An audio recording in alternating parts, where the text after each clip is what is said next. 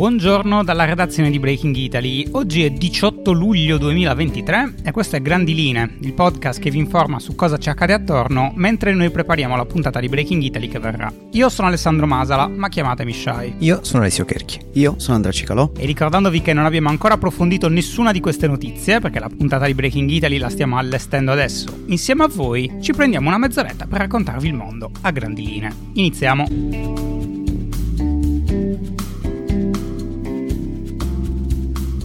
Partiamo dall'Italia. Dunque, ci risiamo. Parliamo ancora una volta della RAI e del proliferare di commenti sessisti nel mondo dello sport e nello specifico della telecronaca dello sport. Io non vedevo l'ora, io stavo aspettando. È il momento. Stamattina mi sono svegliato e ho detto oggi ne parliamo in grandi linee. Cosa è successo? Ieri, durante la telecronaca delle finali dei mondiali di trampolino femminile sincronizzato, quindi parliamo di tuffi, i telecronisti Leonarduzzi e Mazzucchi hanno fatto molte, e dico molte, battute a sfondo non solo sessista ma anche apertamente razzista, rivolte sia alle tuffatrici che ai tuffatori. Nel caso delle tuffatrici abbiamo avuto perle che sinceramente non sentivo tipo dalle elementari alle medie, con battute che non ripeteremo perché sono estremamente volgari, ma che mi limito a far notare che ad esempio avevano a che fare con il nome di una delle tuffatrici, paragonata a uno strumento musicale con il classico giochino di parole relativo alle note e l'allusione sessuale, e immagino non ci sia da aggiungere altro. Ma di nuovo, questo è il minimo, c'erano battutine un po' squallide, diciamocelo, che scimmiottavano gli stereotipi sulla pronuncia cinese e molte altre di cattivo gusto. Balordo. Sì, sì, sì. Leonarduzzi peraltro non è nuovo a questo tipo di comportamenti, già in passato era stato sospeso per lo stesso motivo e molti ricordano anche come gli piaccia particolarmente fare commenti edgy, per così dire, dato che aveva pure fatto gli auguri a Hitler sui social a un certo punto, insomma un personaggio che comunque per correttezza lo diciamo si è subito scusato poche ore dopo il fatto prendendo le distanze da se stesso e dicendo che quei commenti non lo rappresentavano e che pensava nessuno stesse registrando, per cui chiedeva scusa solo che aveva ascoltato quelle battute da bar definite. Eh, ok, e gli altri in che senso? Ha chiesto scusa solo a chi ha sentito le battute. Ok. Quindi noi non, Se non le sentite non hai diritto alle non scuse. le abbiamo viste, quindi non possiamo. Ah, quindi non ha chiesto scuse alle tipo alle nuotatrici. Solo se hanno sentito le battute, quindi se gliele hanno fatte sentire allora hanno diritto alle scuse. Ok, che è una cosa, diciamo. Peraltro sono gratis, nel senso non è che devi limitarne la diffusione. Puoi scusarti anche con tutti, eh, non è un problema. Però magari ha una quantità limitata di scuse che può elargire. no? Ok. Ma eh, tu li hai sentiti? Io perché non li ho ancora sentiti, io li ho solo letti i Li commenti. ho solo letti, non ho voluto espormi Io a quel voglio- tipo di, di goliardia, di goliardia. Ho bisogno di espormi a questo tipo di, di realtà. Perché in realtà c'è sempre il discorso che non so, devi sentirla una cosa, secondo me, per capire perfettamente il Sì. contesto e la gravità delle cose che vengono dette. Perché anche il discorso del pacchetto dati, il download del pacchetto dati che era successo in Formula 1, a prescindere, quello era molto meno grave delle cose che ho letto, ma. Mh, Ascoltarlo era diverso che leggerlo. Cioè, vero. vedere cosa stava succedendo era un po' diverso. Cioè, aggravava un po' la E situazione. soprattutto se le ascoltiamo abbiamo diritto alle scuse. Eh no, è giusto, è vero, perché se li leggi no. Mi piace molto questa cosa del eh, prendere distanza da me stesso, comunque. Mi dissocio da quanto detto precedentemente. Una cosa non mi è chiarissima, cioè questi commenti che sono avvenuti, lui dice che non erano diretti alla trasmissione, corretto? Cioè non è come il pacchetto dati che era proprio una cosa che è avvenuta. Esatto. È proprio è una registrazione, microfono aperto. C'era il microfono aperto, loro non pensavano che ci fosse, non se ne sono resi conto perché ha detto di essersi tolto le cuffie, quindi non ha realizzato di, di essere in onda, mettiamola Ok. così. E, e quindi erano battute da bar non pensate per essere rese pubbliche. Comunque bisogna, io sono sempre quello che dice bisogna contestualizzare le conversazioni tra amici, sono una cosa diversa, però anche in questi casi, cioè comunque darsi una calmatina non è sbagliatissimo, eh, non è super Ma sbagliatissimo. poi reiterate più e più volte su varie ragazze, sia sulle tuffatrici che sui tuffatori, proprio mm, una cosa assolutamente senza binari, proprio E verranno sospesi adesso? Non si sa. Allora, la RAI ha aperto una procedura disciplinare per entrambi ed è probabile che verranno fatti rientrare il prima possibile dal Giappone e non si sa bene con quali conseguenze. Ma io sospetto nessuna conseguenza, dato che Leonarduzzi era già stato ripreso e sospeso in precedenza e ha continuato tranquillamente a fare il suo lavoro, quindi insomma. Io ho letto stamattina che la citazione, quella precedente per cui è stato sospeso, riguardava un pilota di rally, perché lui commentava, l'ho scoperto stamattina che commentava le gare di rally, ed era una battuta di questo genere, ed è stato sospeso, ma io immagino che forse il provvedimento sia un po' più duro, io spero, Io voglio sperarlo. perché anche l'altra volta era abbastanza pesante, non cito la battuta, ma A cosa si riferiva vagamente? usava il cognome di un pilota estone per fare un gioco di parole. Capisco. Ah, Ah, ok. Quindi gli piace proprio giocare con i cognomi Quelle delle cose persone. che si ok. dicevano alle medie, tipo la... sai come si chiama? La, la Ok. frase era quella donna nana, Ah. ok, il cognome del pilota era Tanak, fate Ok, uno più uno. Ok, era una Capisco. pilota. Un pilota era lui, però. Ah, un uomo. Quindi comunque Ok. ha giocato su un cognome maschile per fare una battuta di questo genere. Ok, va bene, ma ci sta perché comunque se la poesia è arte, questa persona è un artista e gli artisti non possono essere criticati. Quindi rimangio tutto quello che ho detto e lasciate che gli artisti si esprimano liberamente, basta. Noi d'ora in poi, nel dubbio, ci dissocieremo da noi stessi ogni singola puntata perché Noi, io ho intenzione di cambiare la dicitura del questo podcast ad un certo punto sarà destinato ai soli abbonati a noi ci dissociamo da tutte le cose che diremo da qui in avanti, che comunque di base eh, è una, una buona strategia. idea, è una strategia. Torniamo a parlare di carne coltivata perché nella giornata di oggi cominceranno le discussioni al Senato sul decreto legge proposto e supportato dalla maggioranza del governo in merito al divieto di produzione e di immissione nel mercato di carne coltivata, appunto. Specifichiamo che si tratta di un divieto preventivo verso questi prodotti e che anticipa peraltro ogni qualsiasi decisione sul tema da parte anche dell'Unione Europea. Infatti, mentre i prodotti cosiddetti sintetici sono già in commercio in diversi paesi dell'Asia e anche negli Stati Uniti, l'Europa, con l'autorità dell'EFSA, cioè l'autorità europea per la sicurezza alimentare, non ha ancora dato nessun via libera. Quindi il disegno di legge in questione da una parte è sostenuto dalle associazioni agricole e dagli allevatori, mentre dall'altra il mondo della ricerca non è convinto del provvedimento, proprio per il divieto preventivo, appunto, che bloccherebbe nel nostro paese qualsiasi prospettiva di ricerca e ulteriori approfondimenti sul tema. Infatti sono moltissime le start-up impegnate negli studi in merito alla carne coltivata, circa 180, di cui solo uno si trova in Italia. Le possibilità in un mercato futuro sono concrete, secondo le previsioni si parla di un mercato che può generare tra i 5 e i 25 miliardi di dollari, cioè stiamo parlando di nella misura negativa e positiva del mercato, e generare un'occupazione e nuovi posti di lavoro nel, nel settore in futuro. Sì, infatti una cosa che a me fa impazzire è che mh, gli esponenti della maggioranza continuano a ripetere che loro stanno vietando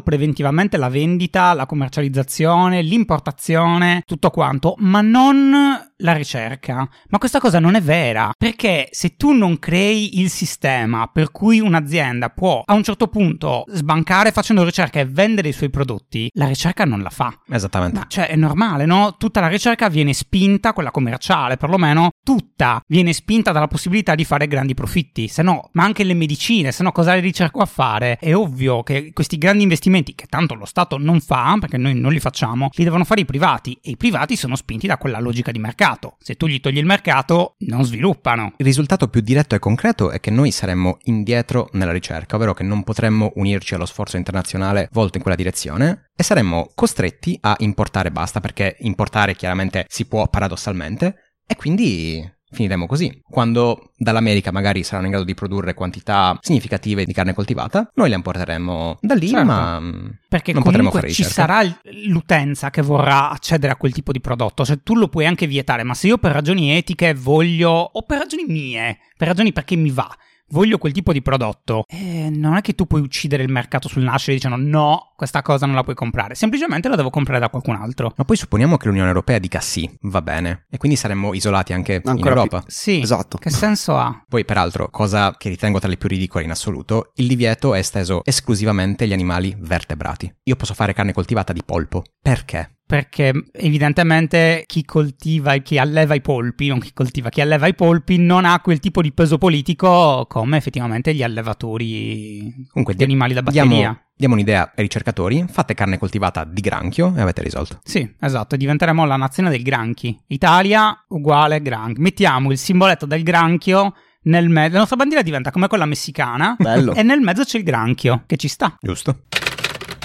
Passiamo agli esteri. Dunque, giusto un bits. Innanzitutto un breve reminder che a giugno dell'anno prossimo saremo tutti chiamati a votare per le europee, questo ovviamente a parte i fuorisede. Ma aggiungo anche un aggiornamento sui candidati che ci saranno per la Germania, perché è notizia di ieri che tra questi ci sia anche Carola Rackete, nome conosciutissimo in Italia dato che Rackete era stata arrestata nel 2019 per poi, ricordiamo, essere subito rilasciata dopo aver fatto sbarcare decine di migranti che erano sulla Sea-Watch 3 da più di due settimane. Poi in realtà per la sua fama in Italia dobbiamo ringraziare principalmente Matteo Salvini che la portò addirittura a denunciare denunciarlo per diffamazione, per quanto poi il Senato non abbia dato l'autorizzazione a procedere. Ma ad ogni modo, Rackete si candiderà con Die Link, la sinistra, partito tedesco da chiaro orientamento politico. Nelle prime interviste ha parlato dell'urgenza di agire sulla crisi climatica e sulla giustizia sociale. Abbiamo trovato il post di Salvini Merito? Ha scritto qualcosa? Allora, io spero abbia scritto qualcosa, ma non l'ho visto. Io sarei un po' deluso dal signor Salvini se non avesse commentato questa cosa dicendo Uh, lì si Facciamo una cosa che non bisogna mai fare, ma scriviamo Salvini Twitter. È grave errore. Questi sinistri. No, non la so fare la voce di Salvini. Ovviamente c'è un post. C'è un post. C'è un post. C'è un post. Quindi citiamo allora, dallo speronare motovedette italiane della Guardia di Finanza alla candidatura con la sinistra e un attimo. Auguri, viva la democrazia. Ah, ah, proprio... No, c'è anche un'immagine gigantesca di Rackete con um, Stanno succedendo cose in questa immagine. Candidata all'Europeo 2024 con la sinistra radicale tedesca Die Link. Io non so se in Italia si dica la cosa della maledizione, no? Cioè ti faccio gli auguri, da noi si dice la lacrima. Sì, cioè sì, ti sì. mando la maledizione, tipo buona fortuna. Eh, mi è sembrata un po' questa cosa qua, il maleficio. Essendo Salvini, credo le abbia appena assicurato di essere eletta tipo Probabilmente istantaneamente. Sì, per sempre. Eh, Esatto. Diventerà la nuova Angela Merkel. Per la serie Chi l'ha visto c'è una notizia che riguarda il ministro degli esteri cinese Qin Gang, perché a quanto pare il ministro non si fa più vedere in pubblico da circa tre settimane. Questa assenza risulta parecchio strana perché Qin Gang in questo periodo aveva in programma diverse questioni a livello diplomatico, peraltro con gli Stati Uniti. Nel mese di luglio non si è unito alle discussioni con Janet Yellen, segretaria del Tesoro degli Stati Uniti, e con John Kerry, politico statunitense inviato per il clima. Persino un incontro con Joseph Borrell, capo della politica estera dell'Unione Europea, è stato annullato. Quindi al ministro degli esteri non abbiamo più alcuna apparizione in pubblico dal 25 giugno, quando a Pechino ha incontrato il ministro degli esteri dello Sri Lanka. E poi più nulla. Quello che sappiamo è che il ministro degli esteri si è assentato per motivi di salute ad un vertice in Indonesia, come dichiarato al portavoce del suo ministero. In molti sospettano che ci sia qualcosa dietro questa assenza e che non ci sia solo una questione di salute, come abbiamo detto, ma anche politica, magari per metterlo da parte, anche se al momento è difficile fare delle valutazioni. Ci sono però alcuni dettagli che non sono passati inosservati, come il fatto che alcuni paragrafi su Queen Gang sono stati tagliati senza alcun preavviso all'interno di un pezzo giornalistico scritto dal South Morning Post, quotidiano pro Pechino. Sì, diciamo che questo ultimo dettaglio mi sembra quello più rilevante del fatto che possa È per esserci quello che se qualcosa sta parlando, sotto. probabilmente. Vorrei vedere se ha scritto qualcosa in merito Giulia Pompili, che di solito da questo punto di vista è mm, molto allineata con quello che sta succedendo, per cui bisognerebbe approfondire in merito, ma mi sembra molto interessante, perché comunque potrebbe voler dire un eh, rimpasto possibile Esatto. all'interno del governo, anche di una posizione di spessore. Sì, è vero. In generale, comunque, è tutto un mondo molto opaco, quello dell'apparato di potere, eh, Sì. che non- e poi è tutto a nomine, quindi non è che ci siano dei processi democratici all'interno. Diciamo che è un periodo in cui un cambio del ministro degli esteri, con tutte mm, le situazioni delicate che ci sono al momento, potrebbe essere molto significativo. Sì, potrebbe quindi avere un significato importante, certo, sono d'accordo. Passiamo al settore guerra. Dunque, nelle prime ore di ieri, e se ne è molto parlato, l'Ucraina ha attaccato di nuovo il ponte di Kerch, ovvero il ponte di Crimea, che la collega direttamente al territorio russo, tramite quelli che è stato riportato essere due droni navali comandati a distanza, anche se mancano per ora i dettagli sulla detonazione effettiva, quindi non sappiamo se fossero loro a contenere l'esplosivo o se portassero altra strumentazione a bordo in grado di effettuare concretamente l'attacco. Quello che è successo però è che verso le 3 di mattina parte della struttura è stata fatta saltare in aria, uccidendo due persone ferendone una terza, pare una bambina. Il danno è stato limitato a una delle corsie automobilistiche, con parte della strada rimasta inclinata, mentre la ferrovia è rimasta perfettamente operativa. Il traffico, peraltro, pur rallentato, era già ripreso nella mattinata di ieri e si ritiene il danno non sarà tale da mettere troppo in pericolo le linee di approvvigionamento russe, ma al massimo di rallentarle un po'. Si tratta comunque della seconda volta che l'Ucraina tenta un attacco di questo tipo al ponte di Crimea. L'ultimo a ottobre aveva fatto molti più danni e, lo ricordiamo, ci sono state ammissioni esplicite da parte di Kiev della loro responsabilità. La risposta della Russia comunque non si è fatta attendere e il Cremlino ha già definito quello di Kiev come un regime terrorista verso il quale avrebbe preso provvedimenti per garantire la sicurezza futura del ponte, lo ricordiamo vede in questo periodo un particolare afflusso di persone a causa della stagione estiva. L'altra risposta da parte russa invece, stavolta però molto attesa e non necessariamente legata all'attacco ucraino, è che poche ore dopo le esplosioni è arrivata conferma di come Mosca abbia sospeso la partecipazione all'accordo sul grano. L'accordo insomma che consentiva all'Ucraina di poter continuare a esportare vari tipi di cereali via mare nonostante il blocco navale russo e che in questi mesi aveva contribuito a mantenere stabili i prezzi mondiali del cibo e consentire alle nazioni che più ne avevano avevano bisogno di continuare a ricevere un afflusso di grano. Il portavoce del Cremlino Peskov ha comunque annunciato che l'accordo non è saltato, ma solo temporaneamente sospeso, sino a che le richieste della Russia non verranno ascoltate, richieste su cui non abbiamo in realtà dettagli precisi, ma che avevano a che fare con delle garanzie che insomma le sanzioni verso i prodotti agricoli russi sarebbero state rimosse, cosa su cui però per il momento non sembra esserci un'apertura e si è di fatto tornati a una situazione di stallo. In generale mi sembra che ci sia una situazione di stallo su tutti i fronti della guerra in questo momento, perché la controffensiva non va avanti. Molto rallentata, sì. Tutti i rapporti internazionali in generale sono molto paralizzati da questi posizionamenti molto forti di tutti quanti in realtà, perché la Russia ha dei posizionamenti molto forti sul grano, gli Stati Uniti hanno dei posizionamenti molto forti sul fatto che se ne debbano andare via dalle zone occupate, l'Ucraina ha un atteggiamento ancora molto forte. Eh, l'altro giorno Zelensky parlava del fatto che quando eh, loro saranno pronti con, non ho capito, una sorta di miglioramento delle loro strategie di difesa aerea, saranno la difesa per tutta Europa. Insomma, i toni sono molto alti ancora, mi sembra che i toni siano molto alti. Il ponte di Kerch continua a rappresentare in questo senso un simbolo di toni alti, no? Perché colpirlo in qualche modo stai colpendo il collegamento con la Crimea e quindi ribadendo che la Crimea è tua. Molto simbolico anche perché il ponte era stato un progetto fortemente voluto da Putin, ricordiamo. Per cui colpirlo o addirittura distruggerlo, che immagino sia l'obiettivo ucraino, sarebbe un colpo molto forte. Anche a livello simbolico colpire il ponte che ti trasporta in una località turistica eh, in cui vanno i russi eh, non so, ha ci, un certo trovo, peso. Sì, ci trovo un significato. Poi la separazione della Crimea con la Russia è, è molto simbolico. Anche perché immagino che, adesso non so quanti danni sono stati fatti al ponte con due droni, ma insomma immagino... Allora, non sono stati particolarmente significativi, il traffico è rallentato ma ha ripreso. Quindi è, è Una simbolico. parte della strada è inclinata, ma insomma, immagino volessero fare molto più danno di così, ma non è andata come previsto. Mm. Per il resto invece l'accordo sul grano è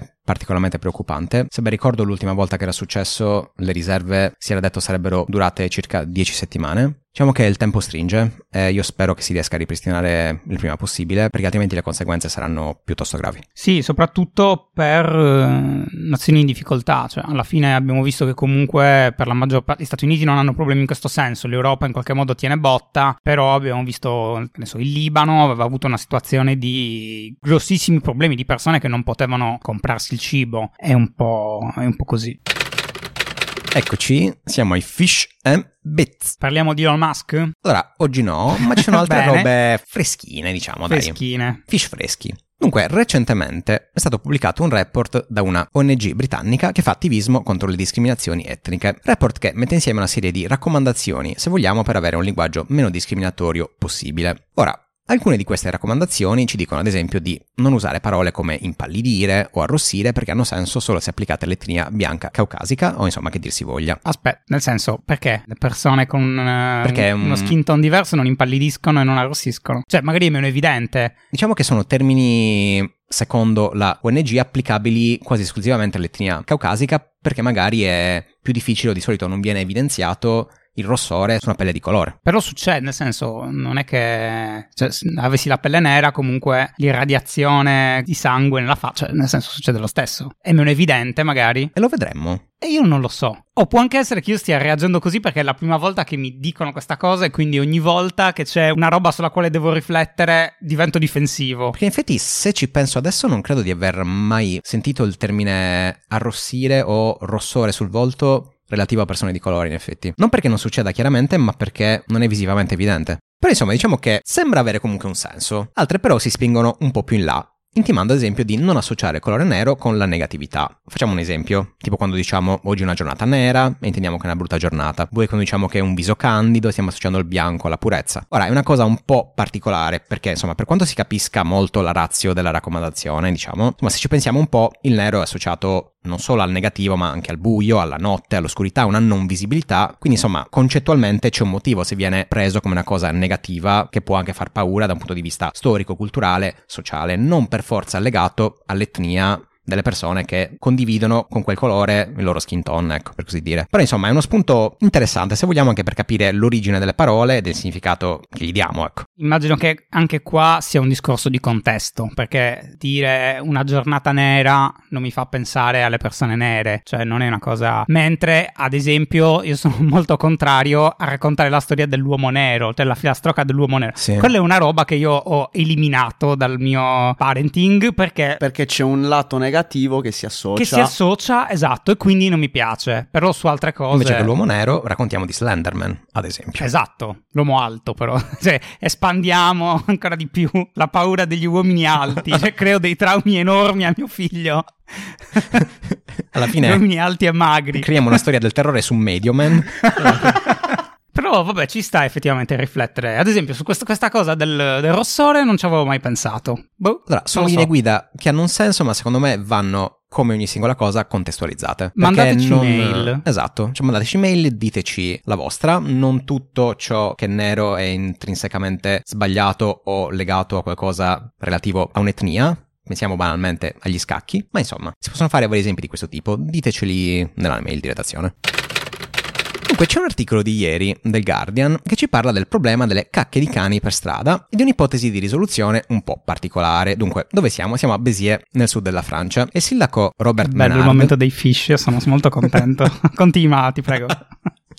E il sindaco Robert Menard, che tra le altre cose è anche uno dei fondatori di Reporter Senza Frontiere, giusto un fun fact così, ha annunciato una sorta di esperimento di due anni che prevede che i proprietari dei cani debbano avere con sé un passaporto genetico dell'animale, quindi mappatura genetica, attenzione, che sarà rilasciato con l'analisi di un campione di saliva dal veterinario. Per chi non chiederà il rilascio di questo passaporto genetico c'è già una multa di 38 euro, ma la multa più alta arriva se, insomma, le cacche del cane vengono lasciate nel marciapiede, perché poi vengono raccolte e testate. Con il fatto che tutti i DNA devono essere depositati, viene facile, insomma, ritrovare il padrone. Quindi ogni cacca sostanzialmente corrisponde a 122 euro di multa. Insomma, se vi sembra una cosa un po' strana, sappiate che è stata una sorta di battaglia mm, identitaria per Menard, che aveva già proposto la cosa nel 2016, quando però è stata bocciata per il costo della misura. Ma insomma, ci sono anche altri luoghi che stanno valutando la cosa in Inghilterra, quindi potrebbe diventare la norma il fatto di mappare geneticamente i cani per ehm, identificare le loro deiezioni. Guarda come tiro fuori la mia italianità, però. A questo punto, A, non registri il cane, quindi non incorri in nessun tipo di sanzione, perché tanto nessuno ti ferma per vedere se il cane Credo è sia obbligatorio che chippato, debbano eccetera. avere il microchip, però. Eh, esatto, è obbligatorio, ma chi controlla? Cacca di ignoto diventa. E poi B, se devo scegliere tra la multa per la cacca e la multa per non aver mappato il cane, devo scegliere tra 32 euro e cos'era, mi hai detto 130? 122. 122. Ovviamente scelgo la multa più bassa. Chiaro. Quindi, cioè, fatta la legge, trova... Allora, bisogna assumere me.